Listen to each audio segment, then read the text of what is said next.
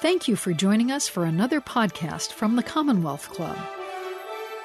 Hello, and good afternoon to those of you who are watching on the West Coast, and good evening to those of you on the East Coast. My name is Moriah Balingit, and I'm an education reporter for the Washington Post. It is my pleasure to be your moderator for today's special event, a student summit on civics. This summit is being brought to you by the Commonwealth Club of California in association with CivX Now, a national coalition of over 100 organizations that are focused on improving civics education and promoting civic engagement for all students. The Commonwealth Club, a member of this coalition, recently launched Creating Citizens, a civics education initiative that receives primary support from the Koret Foundation. Could there be a more important time in recent American history than now to embrace civics education?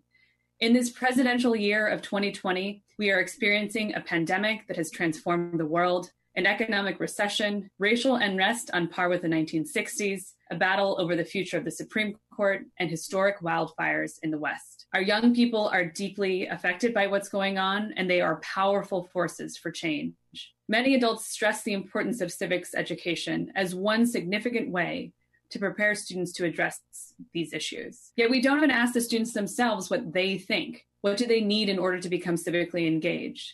And what do schools need to do to improve the relevance and impact of civics education? This is why we have gathered here today to hear student perspectives on civics education and its role in solving today's pressing social and racial justice issues. I'm coming to you today from Washington, D.C. I'm joined by four super duper smart high school students from around the country. All of them have participated in CivX Now's year long Equity in Civics Youth Fellowship Program, and each of them is bound to be a future leader of this country. Joining me today um, from California, Anaya Bankston, a 12th grader at Oakland Technical High School in Oakland, California. Viren Mehta, a 10th grader at Oxford Academy in Cypress, California. Closer to me geographically, we have Matt Green, a 12th grader at Red Bank Valley High School in New Bethlehem, Pennsylvania, and Marcus McNeill, an 11th grader at Fenway High School in Boston, Massachusetts. Welcome, everyone. I am very excited to start the conversation, but one final note before we jump in. If you have a question for me or for any of the students, please post it in the YouTube chat box or the Facebook comment section, and they will be forwarded to me during the program. I also wanted to briefly say that I've been writing about schools for about a half dozen years and have been writing about youth issues for even longer than that. And two things have really struck me. First of all, teenagers today are really freaking smart. They're way smarter than we were at their age. And second, when we don't listen to them, we end up creating really, really bad policy. And it ends up being bad for everybody involved. So, what I hope for today's participants is that you leave this conversation with a radically altered perspective about how we should make policy that involves youth, that we should involve them as real, legitimate voices and not just as tokens, that we don't just pat ourselves on the back if we bring in one student um, or talk to one you know, young person. Um, I really think that they need to be a central part of the policymaking po- process. So let's jump in. Um, given all of this, do you think adults and particularly policymakers are listening to young people? And if not, why not? Um, I feel from my personal experience right now that there are some adults who I think have made great efforts uh, to elevate student voice, but I think there's also a great amount who hasn't. And I only say that because students are continually still leading protests and meetings within their schools, asking for their voices to be heard. Um, so I think there's definitely still some improvement that needs to happen between the adult and a student relationship. Yeah, I definitely think that you know, a lot of adults, I would say, do a very good job of listening to, you know, younger people like us. But then there are some adults who could really care less of what we have to say. And, you know, that really hurts our feelings a lot because, you know, Moriah, like you said earlier, we're very, we're really smart. And, you know, I think sometimes our ideas a little, are a little too much for adults. And sometimes our ideas kind of aren't aligned with, uh, with adults specifically. So maybe that's why they disagree with us a lot. But I think adults need to start learning how to be more open with younger people you know, adults, people always say, well, as you get older, you, you gain more wisdom. But I like to think that younger people have a, a fresh perspective on life. You know, they haven't been um, around as long, and that could be a bad thing, but that also is a good thing. Um, you know, it, it's it's just a new way to look at things. I completely agree. I think that we need to stop looking at age as a factor of knowledge. I think that there are a lot of teenagers out there who are really interested in policymaking, but nobody wants to listen to them just because of their age. And I think we need to stop doing that. I do agree with Anaya that we have made steps to do that, but we need to make continued steps to bridge that bond between our adults, our policymakers, those that are in office right now, and with the youth. Well, one of the things that struck me when we spoke before is that some of you are actually involved in get out the vote efforts. Um, you are helping and encouraging adults to vote when you can't vote yourselves. So, what would you guys think about? There are definitely policy. There, there are proposals in, in different places, including in DC, to lower the voting age for certain elections to 16. Um, what is what are your thoughts on that? Well, I believe that especially for local elections, that um, the voting age should definitely be lowered, and I think that you, young people should definitely have a uh, choice in deciding who is um, leading their cities uh, for sure, um, because our office holders um, and their decisions impact young people directly, and so we should definitely have a choice on who's running and leading our city. Yeah, I think I well, number one, I fully support lowering the voting age to 16. Um, and I think the reason for that is being, you know, like Anaya was saying, it starts locally, and we need to figure out who best represents us and who are the people that we want to put in office in order to represent our values. And, and this is the thing I always refer to when we talk about lowering the voting age. You don't start teaching the alphabet at age 20. You start that as soon as you can. So if we start teaching how to vote at 18, it's kind of too late. You know, you have to make the impact early. I think that allowing people to vote at a younger age definitely would foster things like political participation. A lot of teenagers right now are really interested in politics, but they can't sort of voice their opinions because of systemic barriers that prevent them from doing so. I think that allowing them to vote could allow them through the ballot to voice their opinions and also allow for more political participation so that when they grow older, they can have that knowledge and be active citizens to foster democratic ideals. Great. Well, I wanted to go um, go back for you guys, and I want you guys to try and remember when you weren't vocal participants in our democracy. How did you get from the from how did you get to where you are now, where you're confident, you're out there, you're involved in political campaigns, it takes a lot of confidence. It's a little bit scary. How did you get there, and how did you find the issues that really, um, you know, touched your heart? Well, I think that, you know, for me, it wasn't always a straight path to, you know, this type of confidence. And it all kind of changed gears as soon as I got to high school. So if you were to ask me what kind of middle schooler I was, I would say very reserved and quiet. Like you would usually find me in the back of a classroom, just like not participating at all. And I had a conversation with one of my former middle school teachers, and they were telling me they was like, Marcus, you need to apply yourself, and you need to start focusing focusing on things that you're passionate about. And you know, over the years through middle school, I started gaining that confidence, and as soon as I got into high school, it was kind of a fresh slate for me to start kind of over again with myself. And you know, I'm starting to gain this confidence, and as you know, a junior, I'm very proud. And looking back, I'm just proud of the progress that I've made, and I'm glad that I'm here like tonight with you all and talking to our viewers because I don't think I could do that in middle school. Well, yeah, and I, would love to hear too from any of you if your civics education played any role, or if it didn't, um, if if the CivX program helped at all.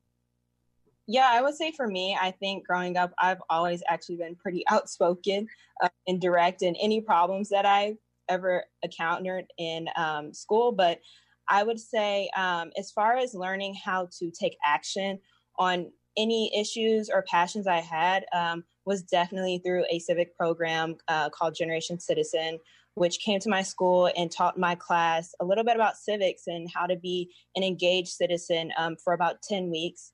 And just through that program, I was able to advance my skills um, not only in civic education, but just understanding how I can actually uh, take action on issues that I have. So, learning how to uh, create petitions, email local officials, um, things like that. So, civic education has been a big part um, of my advocacy.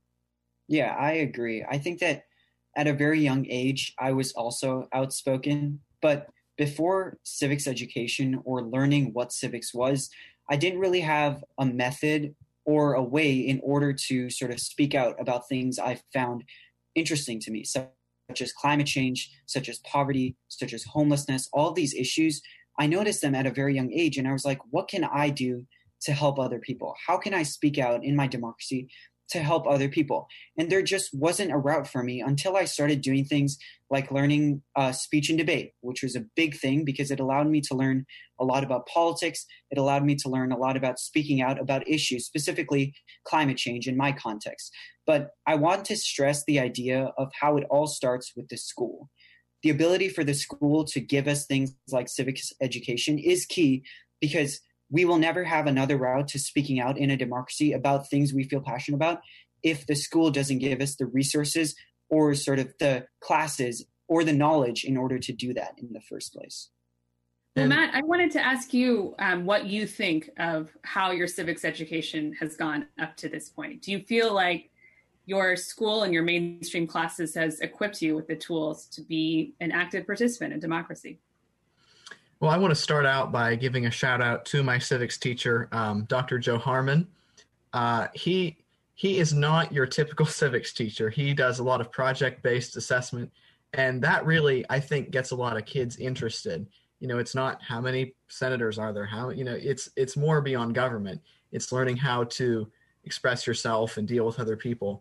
Um, at, at, at my school, we have a civics class in eighth grade taught by Dr. Harmon, and then in 12th grade we have a government class. And that's about it. I would love for there to be more though. Um, my school is in a position where we're not really able to hire teachers at will um, but i would definitely love to see more. That's something i'm going to try to work on well, if i can. Yeah and where do you think your school could do better and let me ask you this, uh, Anaya, just simply because I know when we spoke before, you sort of mentioned how you felt like sometimes your teachers didn't really address current social and racial ju- justice issues, for example. Um, I just think that it starts off with teachers um, taking initiative to open these conversations. And I noticed that a lot of our teachers in schools tend to avoid uncomfortable um, or political conversations in class. But as Viren mentioned, it starts there. This is where students are able to learn to express themselves, where students are able to grow their knowledge in civics and um, world issues in general. And so I know for me, I just feel like if teachers would be more open to taking the time out, allowing students to engage in conversations, uh, building consistent consensus on issues that may be affecting um, either their school or their environment, um, opening these conversations in the classroom, it, it, needs to start there and not being afraid to um, touch on these uncomfortable conversations. Yeah, and Marcus, think, sorry, go ahead. Go ahead. Sorry, just real quick. I think a lot of teachers are afraid of controversy. And something I always like to say is you shouldn't you should be able to discuss something civically and not, you know, hate the other person for having a different view. You should be able to respect them for their view, know where you stand and be able to have a conversation. Yeah, and I actually wanted to ask that very question. Um, do you feel like, uh, Marcus, that you are learning that skill? Um, are you and your peers learning how to have civilized discussions about issues that you might disagree on? Yeah, so actually, so since I've gotten into high school, one of my in my humanities class, we have a lot of debates, and you know, we touch many different topics. But one of the things that my teacher does that I really do appreciate, he takes a step back and doesn't let he doesn't interfere in our conversation at all. So you know, he'll post the questions on the board and he'll say, "Okay, have at it." But then you know, he'll he'll jump in when it gets like hostile or anything. But um, you know, it's one of those things where he lets us figure it out for ourselves and seeing, because me and my classmates, we disagree on a lot of things, but that's one of the things that kind of like brings us together, kind of, if that makes sense, where we all disagree, but at the end of the day, we still respect each other. And I really appreciate that the teacher doesn't like control the conversation as much and just lets us like behave like young adults. Well, I was interested in asking all four of you because I'm assuming you all have some kind of social media account, whether it's TikTok or Twitter or Facebook, which I understand now is just for old people. Um, but I'm interested to know what you think of how you use social media in activism or how it's being used, and whether you think it's a positive or a negative thing, or what are the pros and cons of um, social media in our democracy and particularly in youth activism? Well, I know for me, um, social media has always been a place where I am able to not only become informed, but I think also help others become aware. But I didn't even realize the power of social media um, until I was fortunate enough to join iCivics Equities Fellowship along with these three other students. Um, and we launched a social media campaign um, called Youth as Civic Experts, and we work to elevate um, students' voices and their opinions and concerns on civics, their experiences, their stories. And so I think when I was able to um, work alongside these amazing group of students to launch this campaign, I realized how much power um, social media has on um, just bringing awareness to civics and how much it helps students become more informed and feel free to express themselves and their opinions. Yeah, what's something I know that, for example, on my Instagram lately, there have been popping up these slides that kind of explain an issue from from the beginning, but often don't include any sourcing. Um, how are you guys? Is that something that you've seen on your social media, and how are you thinking about things like that? Just me then. I mean, I would just say I think when you see certain slides or you see certain newsletters that come up, um, the basic thing that you know we were at least used to be taught in school was to do your research, um, make sure it's credible, look up the sites. I think most of these slides do provide you with where they got the information from, so you can always go back and look at your sources and make sure it's credible.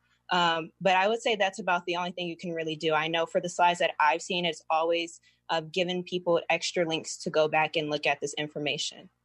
Yeah. So yeah, go ahead, Matt.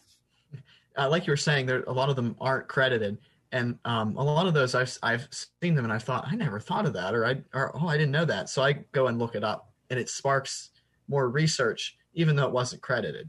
I would like it to be credited, but you know that's that's okay. Yeah, have, has have you ever looked at something or seen a tweet or seen a slide and has it changed your mind on anything? Definitely, I think that a lot of slides, a lot of tweets nowadays they're on a wide range of issues so through those slides, I've learned so much about so many different issues that affect all of us.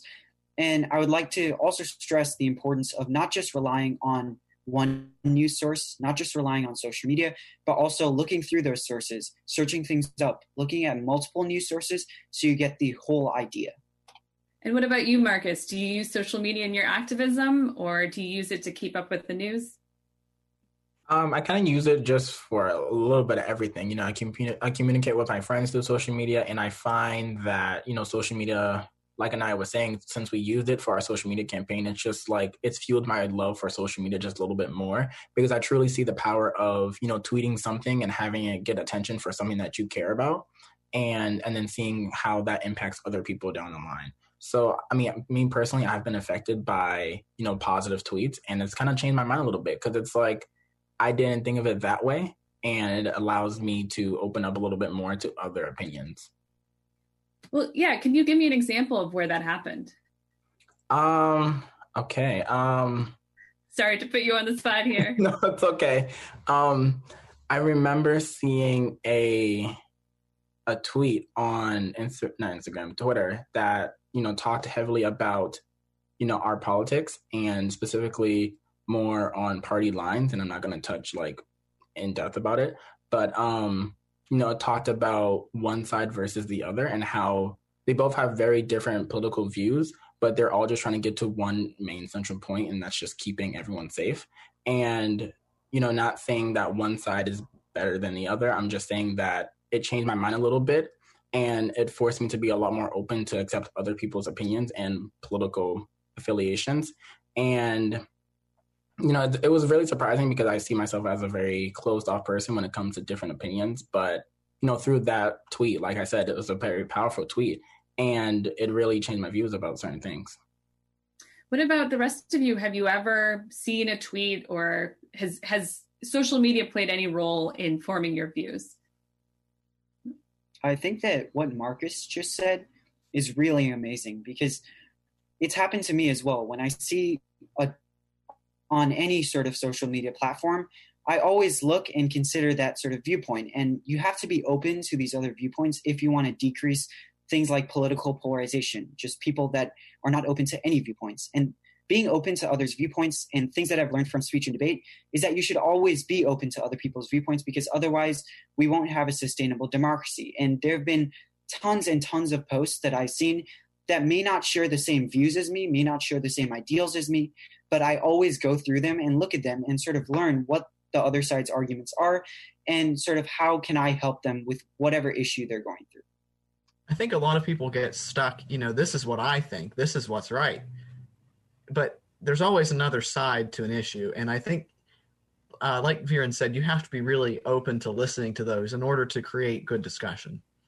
Well, speaking of civil discourse, um, I wanted to ask to get your assessment of how the grown-ups are doing today um, in politics, on the Hill, in the government.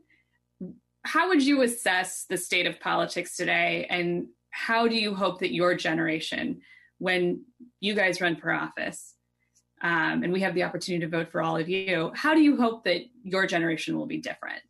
I think well, to answer that in one word, I think it's very scary what's going on right now. And I'm still holding on to that hope that my generation is a generation that's going to change a lot of these issues that are going on right now.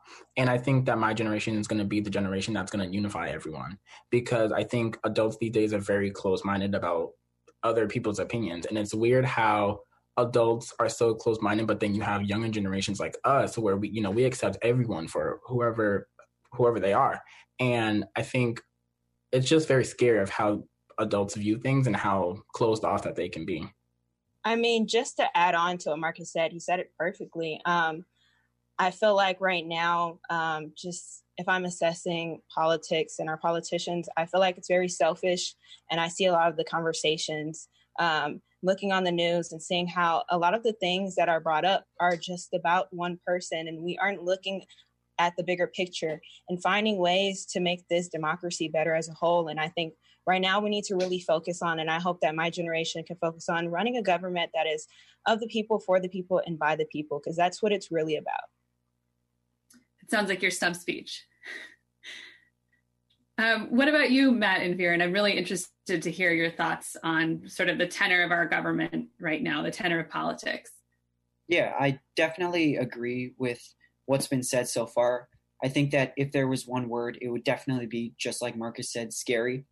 I think that at the end of the end of the day, we're all people that want to be ruled by a good government that we can have a say in. And regardless of our political affiliations, we can put that aside and work together towards a common goal, which is definitely that we all want to make the world as safe and as inclusive to everyone as we can. So I think that breaking down those political barriers, you know, uh, political polarization has hurt a lot of people, especially uh, things like passing foreign policy in our schools.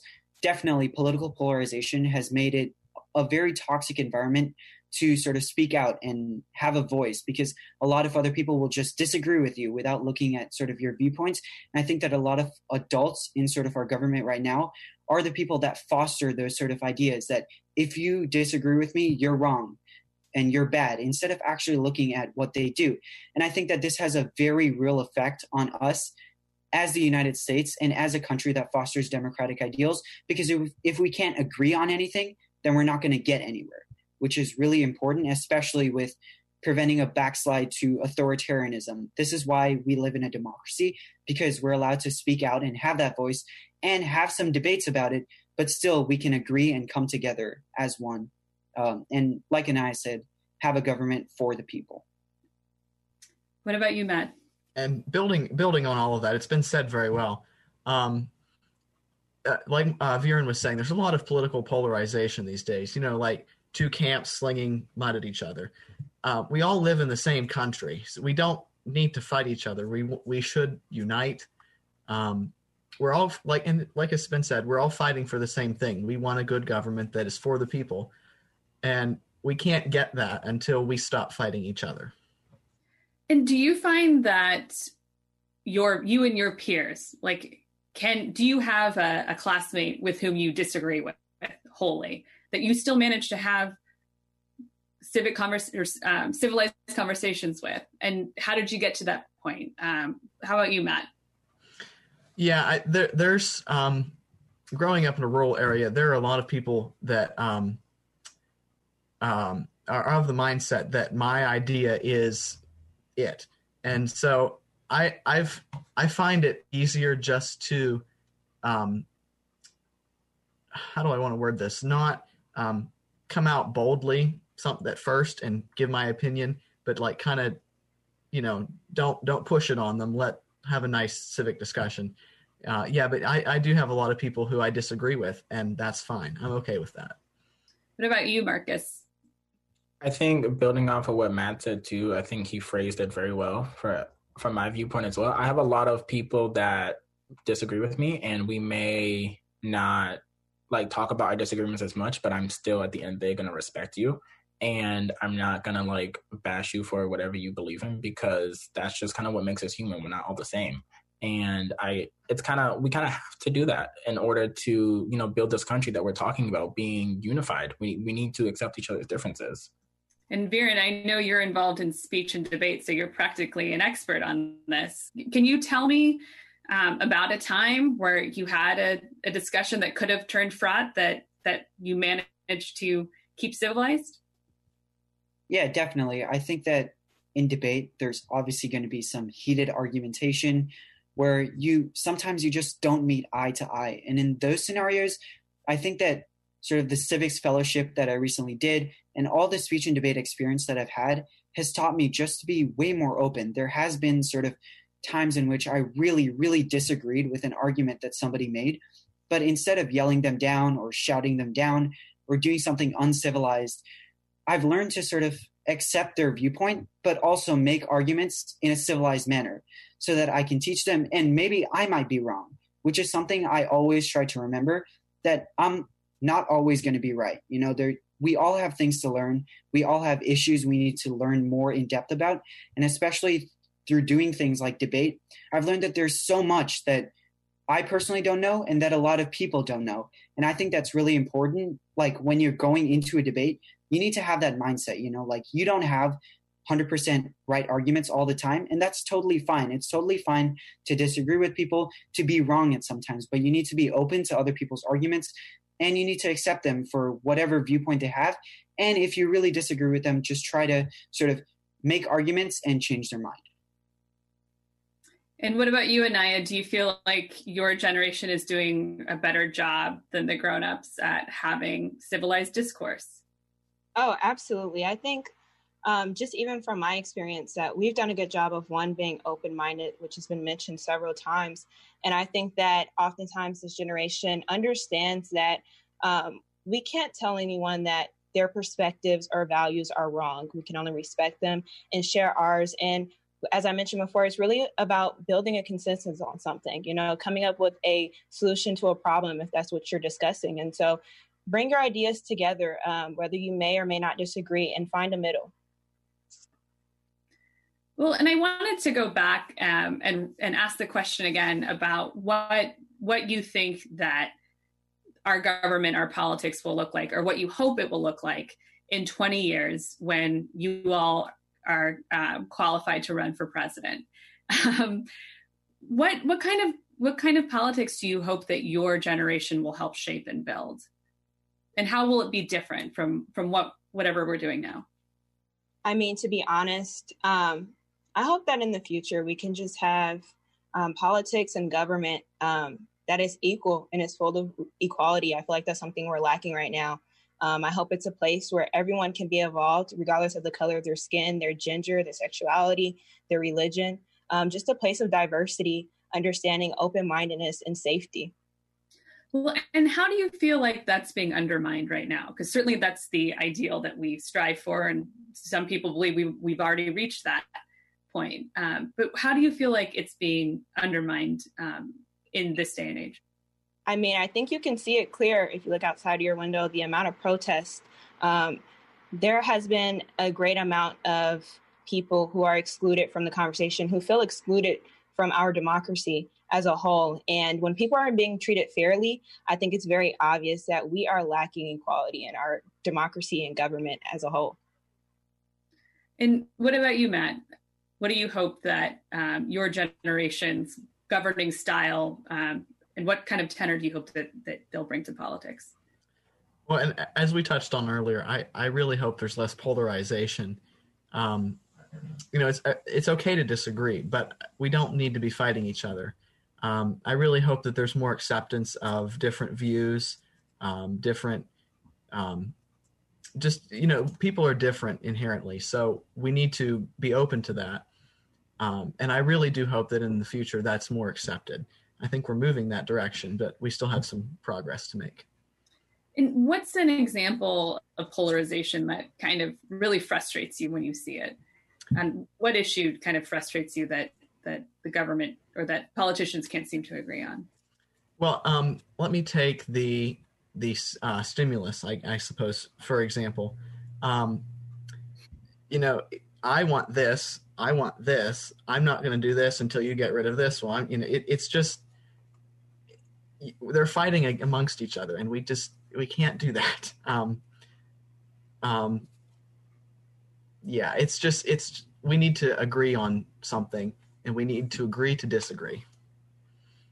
I think that's a perfect example. Absolutely. And what about you, Marcus? Um, what will President Marcus be like? Um, I would say a person that runs a lot on trust because in these day and ages, there is a lot of mistrust within our government and the politicians that we have elected. And, you know, I think it all starts with as soon as someone casts their ballot for someone, you're trusting that person to represent you in your community. And then when that person doesn't fulfill those wishes, you're kind of, you feel like that person turned their back on you when you put them in office in the first place. So I think a great example of this would be you know, I would say the 2016 election, and we pretty sure we all know the outcome of that election. And you know, I think for me personally, the African American community. African American community didn't show up as much as they did um, in the 20 in the 2008 and the 2012 election. But I think you know once they realized that we need to trust a lot more and really think about our decisions whenever we cast a ballot and don't just throw away your ballot oh because I don't trust this person. I think you know doing your own research and not listening to like the outer voices and everything, trying to sway your opinion, but really making the decision for who you want to represent you. And Viren, do you have any views on this? Yeah, so I definitely think that two things polarization and accessibility. So, in a government 20 years from now, when maybe we are policymakers or we are the president, uh, probably I would say that we definitely need a government with more accessibility to a lot more people and less polarization, just like everyone else said. I think that a great example of this would be the 2020 presidential debates. I think that a lot of people just found out that no one could find any unity. No one was agreeing. No one was talking about policy. Rather, it just disintegrated into a bunch of ad, hom- ad hominems uh, against one another. So it just shows how sort of uh, having less polarization in a government is key to having effective policy and making effective policy and changes in the world. And so I think that that is definitely a prerequisite to having an effective government and a good democracy. Well, I know that you are four people in four different communities, so you can't speak for your whole generation, and I won't ask you to. But one of the things that is troubling to me, as both as a journalist and as an American, is the fact that our citizens, um, there's a declining trust in government, in media, in all kinds of other civic institutions. And I'm interested to know do you think that that mistrust extends to your generation? And if so, why? Do you feel like these institutions have not served your generation well? Um, who wants to start? I guess Anaya. I mean, that's a that's a really good question. Um, I feel like part of this generation has definitely lost trust, um, especially for the simple fact that some of us, as I mentioned before, may feel excluded. And as Matt has mentioned, um, there hasn't been a lot of conversation around policy and how we're exactly going to change this world um, for future generations and even today. So I think that's that is some trust issues in there, but I also feel like this generation is very determined and we understand our position and what we want. And so I think, regardless, we understand why it's important to vote, why it's important to be involved, and we are willing to work as hard as we can um, to change this. What about you, Matt? Do you feel like um, you and your classmates that the, do you see this mistrust extending to them? Um, do you see them reluctant to get involved or reluctant to vote? Yeah, uh, at my school, we have a policy that um, prohibits the use of cell phones throughout the day, and a lot of students don't like that, of course. Um, but and there's a lot of um, hostility towards the administration, and instead of you know talking to them and saying you know we we would like to, a change here, they just move on with their lives, and I think that's something that is important. Um, you can't just sit there and watch and complain to yourself. If you have a concern, you need to voice it um, respectfully, of course, and and make sure that people know where you stand. So, is it? Do you feel like they feel like they're powerless, that they don't really have any autonomy to change their situation? Yeah, and and you know, even if if you did talk to the administration and they didn't um, listen to you at first, you can keep trying you know persistently and and you'll eventually get there. Um, they, they do feel powerless though because they're not included. Um, but i think they're not included because they don't voice their opinion.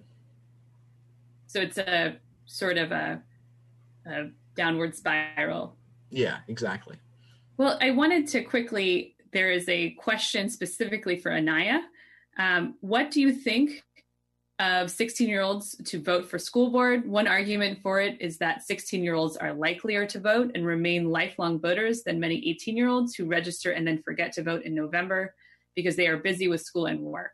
So, do you believe that 16 um, year olds do you are you interested in having a say in in who runs your schools and what difference do you think it would make if teenagers could actually vote for school board? Absolutely. I feel like that is where it should definitely start.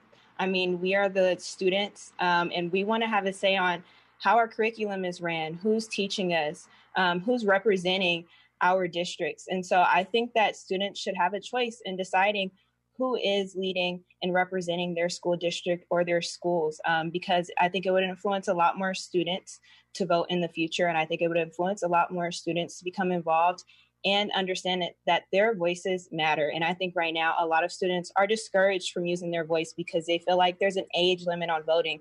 So why am I speaking? But let's go beyond the ballot and really work hard. And if we can get students to vote uh, within their schools, there can be so much more change.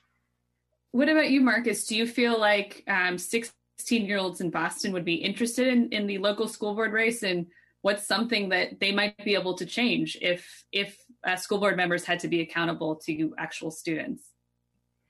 Absolutely. I think that in my personal experience i have classmates of my own that have a lot of powerful ideas but they don't they feel discouraged to use their voices and i kind of have to push back a little bit more on that opinion because you know start using your voice as a microphone.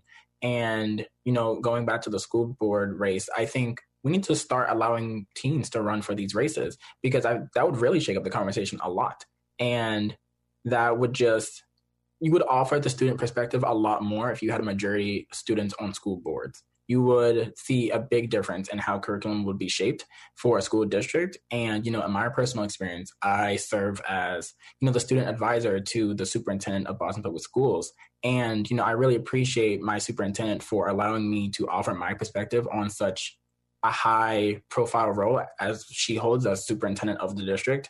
And I think my advice to other superintendents or principals, assistant principals, whoever's listening who has those t- type of titles, you need to start allowing students to like work for you or offer, offer their opinion on how you're doing for your job. But you don't get to actually cast a vote when the school board makes a decision, right? No, I don't. so i mean that's that's a huge difference. You get to play mm-hmm. this advisory role but yeah. they don't necessarily yeah.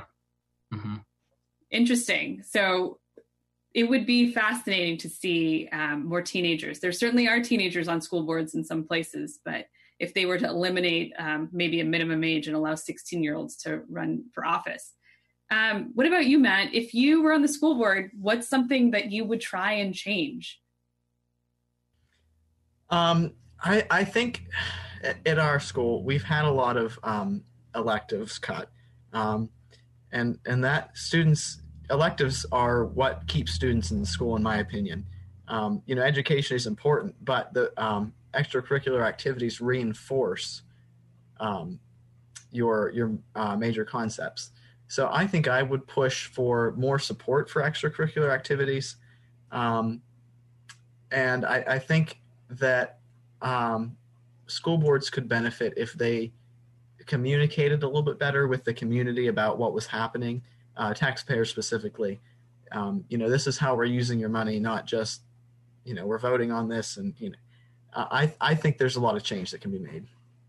Yeah, I'm interested to know too. Um, so one of the one other question from the audience: um, Do you believe politics these days have become a matter of personal opinions and advancement rather than what is best for America, Americans as a whole? And how do we fix this? How about you, Viren? How do we fix it? Yeah, so to answer the first part, definitely. I think that it's definitely become more of a personal thing. And while it is good to have your own personal opinions, you should definitely be open to sort of other opinions. And I think that the way to fix it is definitely, it all comes back to things like civics education in our school. You know, going back to what sort of Matt said, that feeling of hopelessness that you have as a kid when you're younger, you know, like you have all these issues in front of you and you want to change them, but you just don't have the ability to do so. And that feeling of hopelessness was what I felt a lot when I was younger until I had things like the iCivics Fellowship that allowed me to speak my opinion and allowed me to learn a lot more about things like civics. And I think that that all goes back to having civics education in all of our schools and all of our classrooms in order to teach sort of students how they can be more politically active and how they can stop thinking about just their opinions and rather look to the broader spectrum of you know like our government is supposed to be for all the people which means that civics education would really help teach our sort of younger generations how to sort of speak out and be more acceptive of sort of other opinions. What about you matt? Um i as far as how to fix it i'm not really sure but i do think um civic education can play a role. Um, I, I, and going back a little bit earlier, I think our generation might be part of the solution. And yeah, I do think there's a lot of um, personal agendas and, um, you know, um, I, this is my opinion. This is what I'm doing. It's not um, for the con- the whole country. Well, I wanted to ask too. One of the things, one of the major, one of the many major news events of this past summer was all the civil unrest, um, the protests against racial inequality against police brutality. Um, I'm interested to know um, if you participated, and if so, why, and what you thought of the protests. Did you um, did you feel that they were properly portrayed in the media? Did you feel that they were effective? Um, let me start with you, Viren. Yeah, so I definitely think that these protests are good for a democracy because it definitely shows that we have the power to and the will to speak out. You know, I've always been talking about, you know, protests as a way to speak out in a democracy. They're a great way as long as they don't resort to things like violence. Um, and I think that you can just see that through things like the climate strikes, all the Black Lives Matter protests that are going on, and especially in my context when I was doing things like looking into climate change and how I could help with things like climate change, I looked to the massive youth strike that was going on, led by Greta Thunberg and all these other youth activists that just showed like how much power we have as a society if we can come together and have unity. And so I think that protests are definitely a great way to sort of express your opinions. And I think that these protests are great, provided that they don't go into things like violence. And I think that these protests are a great way that people sort of speak their opinions. What about you, Marcus? Did you participate in any of the protests, and um, what were your sort of thoughts on whether they were effective or whether they will be effective? Yeah, so after the unfortunate killings of Breonna Taylor and George Floyd, I participated with um, I participated in a protest in Boston a few months ago, and you know the media was kind of one sided a little bit and kind of just showed the looting that was happening in Boston. But from my personal experience, I think number one, that was a beautiful protest that I went to, and you saw one of the things that made it beautiful was the different kind of people that were out there. It wasn't just one group of people. So it really showed everyone these types of different types of people who had different types of opinions, but also came to one goal where we need to like just have equality in general. And I think that the media did a very poor job with portraying these protests around the country. And, you know, it's really a shame that they would just show that part, but also just never talking about like the peaceful stuff that was happening throughout the day. In Anaya, I, one of the things that really impressed me about Oakland was that a lot of these marches were organized by teenagers who, in the end, didn't get a whole lot of credit for pushing that movement. And there were also students that successfully in that area um, who campaigned to get police out of schools and were successful. Um, I was interested to know if you participated in the protests and um, if you feel like it, what they what do you think that they demonstrate um, in terms of like the power of the youth voice? Well, first off, um, my school is actually one of the schools to uh, initiate a protest, which was absolutely powerful. Um, and while I wasn't able to participate, I think these protests are needed. Um, and I think it's been said several times no justice, no peace. I think people are tired of being brutalized, being uh, treated unfairly, uh, being excluded. Um, and so I think these protests are needed. And I just think it really just shows how powerful um, the youth are and how much devotion we put into creating change. Um, it was something that definitely empowered me. Um, so I definitely think these protests are needed. And reposting a picture of Breonna Taylor, George Floyd isn't enough. Um, I think this was a great example of taking action. What just, about you, Matt? Sorry. that Uh, I just wanted to add really quick. Um, I think that the problem of the media sort of portraying these protests is that when you take a step back and really look at what the media wants, it's not about sort of portraying the movement correctly, right? It's about getting the best story, the best story that will get a lot of people to watch it. And like when you really take a step back and look at, you have those two things you have the looting and the peaceful protesters. Which one is going to be a bigger story that attracts more people? Obviously, talking about people that are looting is what the media wants because that spurs sort of drama that therein gets them more stories and gets them more views. And I think that really is the fundamental issue here with the media portraying the protests as just a bunch of looters, a bunch of rioters. I think it's because the media puts so much attention on that 1% that is looting and protesting that it becomes a thing of disregarding the entire movement and the entire protest because that 1% is looting, because the media puts so much attention on that. That is a very powerful and fair criticism. And I think it also speaks to what you've we've been talking about this whole time, which is polarization it's a lot easier to ignore people's arguments if you focus on um, a select few that are in the extreme. Um, Matt, I wanted to ask you. I know you're in rural Pennsylvania, and we don't typically associate these protests um, with places outside of urban areas. Did were there any protests in your area, and um, did you participate? And, and what did you think of them? Uh, no, unfortunately, there weren't really any in the area. Um, and it would have been about an hour away for me. There, I think there were some in Pittsburgh, but I did not participate, unfortunately.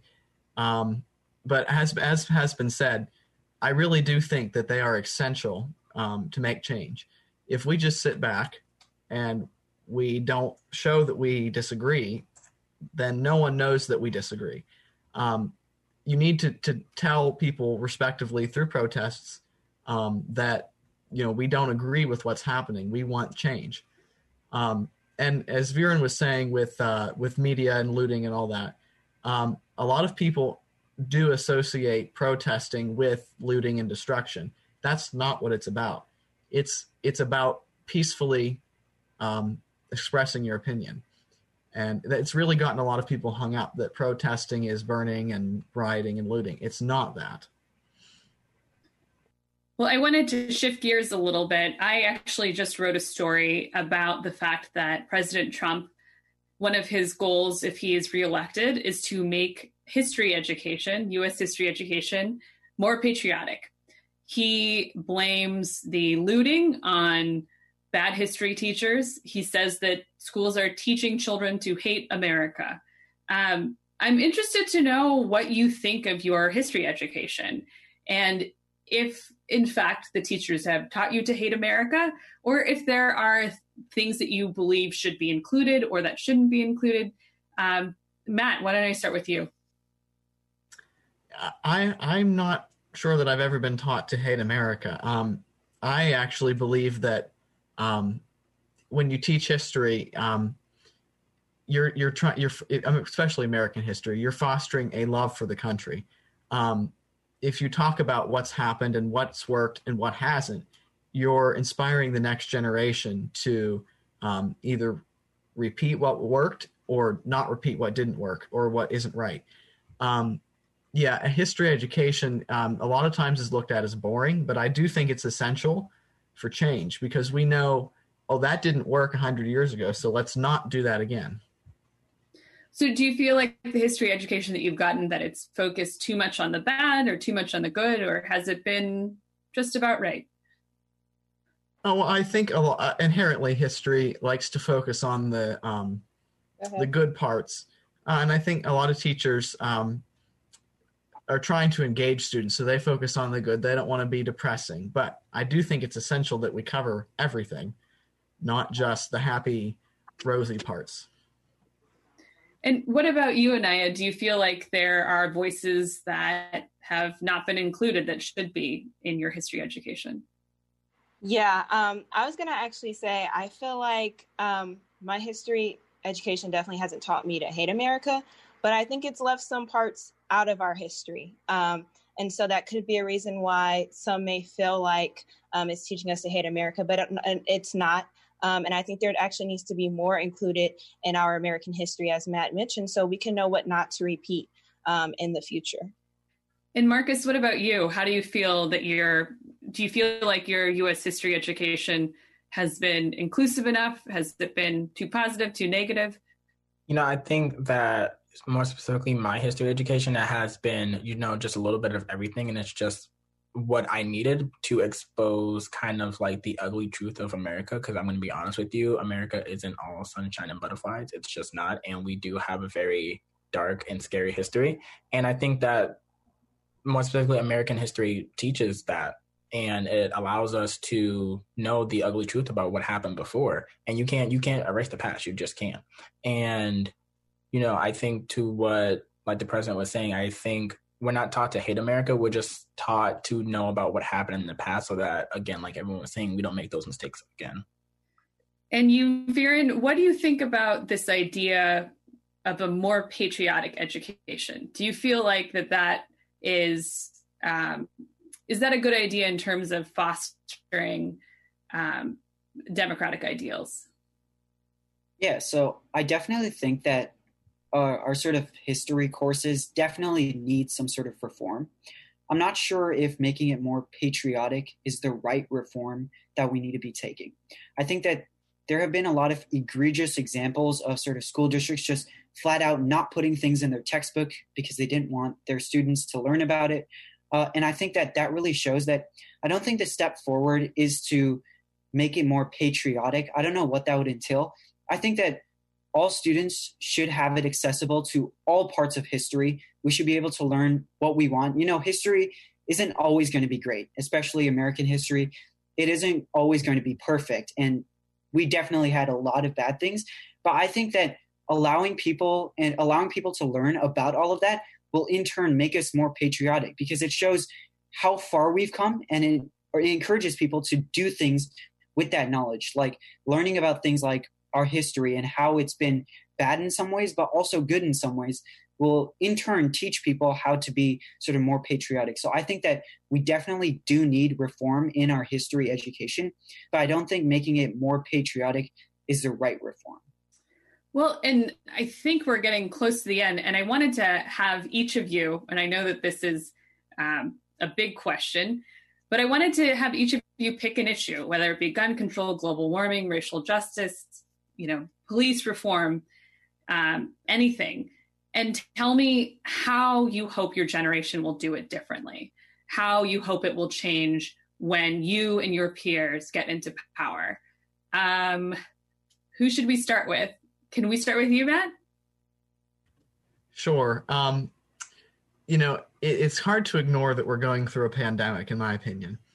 Um, and I really, I, am starting to think that maybe um, masks and social distancing and all the all the things that you can do to prevent uh, an outbreak maybe we should never get rid of those. Maybe those should last forever.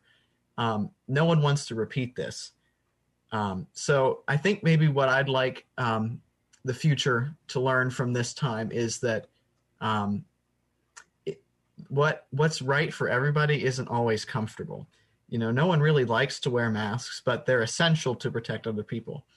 Um, and, I, and, again, I, I, go back to with masks. Um, a lot of people think, "Oh, I don't want to," but it, you shouldn't think that. You should think I'm wearing it to protect other people.